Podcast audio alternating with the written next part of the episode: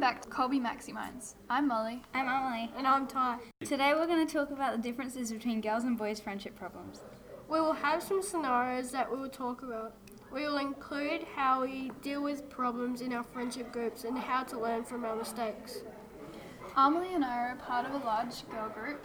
And we separate, usually during recess and lunch, as some people would like to study while. And I'm in a boy group with about six people in it, and we usually don't separate, we usually just hang out. Our first scenario is if someone was talking behind your back, how would you deal with this situation? If you've gone through this, do you have any advice?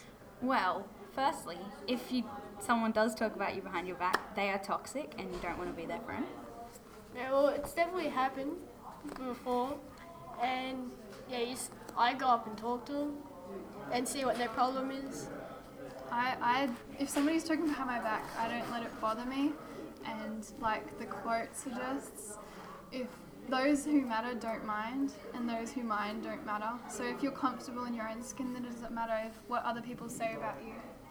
And usually with girls, it's a lot of drama when, when these things happen. Stereotypically. Yeah, stereotypically. So, so um, maybe don't confront them because you might start a um, Argument. yep, that'll be it. Well, I mean, with boys, they'll usually say it to your face, but it's not always.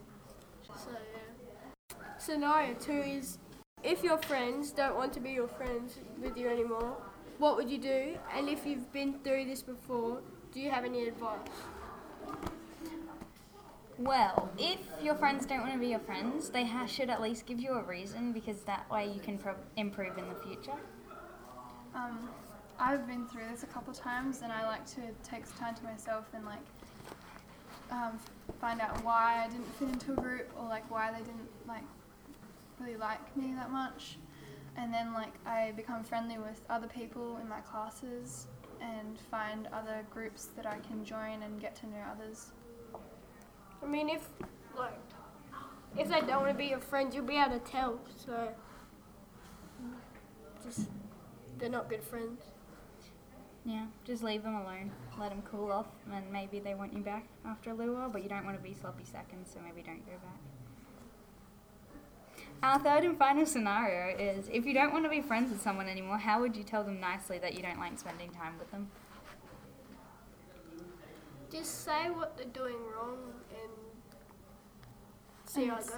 and take some time to um, tell them to take some time to, out of the group and Yeah. try and reflect on and maybe change their problems. behaviour and stuff. Maybe don't like kick them out formally. Maybe give them a message sort of beforehand saying like if you don't change this then you may have to leave or give them a bit of forewarning so they're able to make friends instead of just like getting kicked down and causing a massive feel more comfortable. yeah, and causing a massive like dilemma. So then they don't like say that you're a bad person.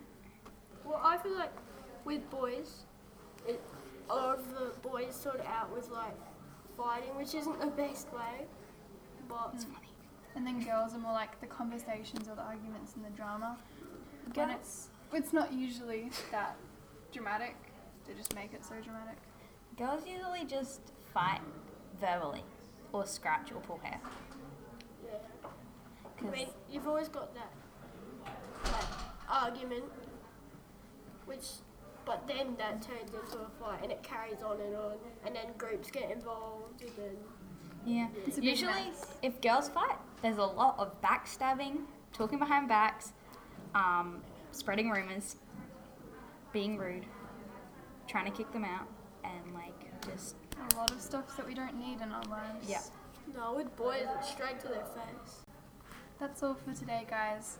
See you next time. bye. Bye.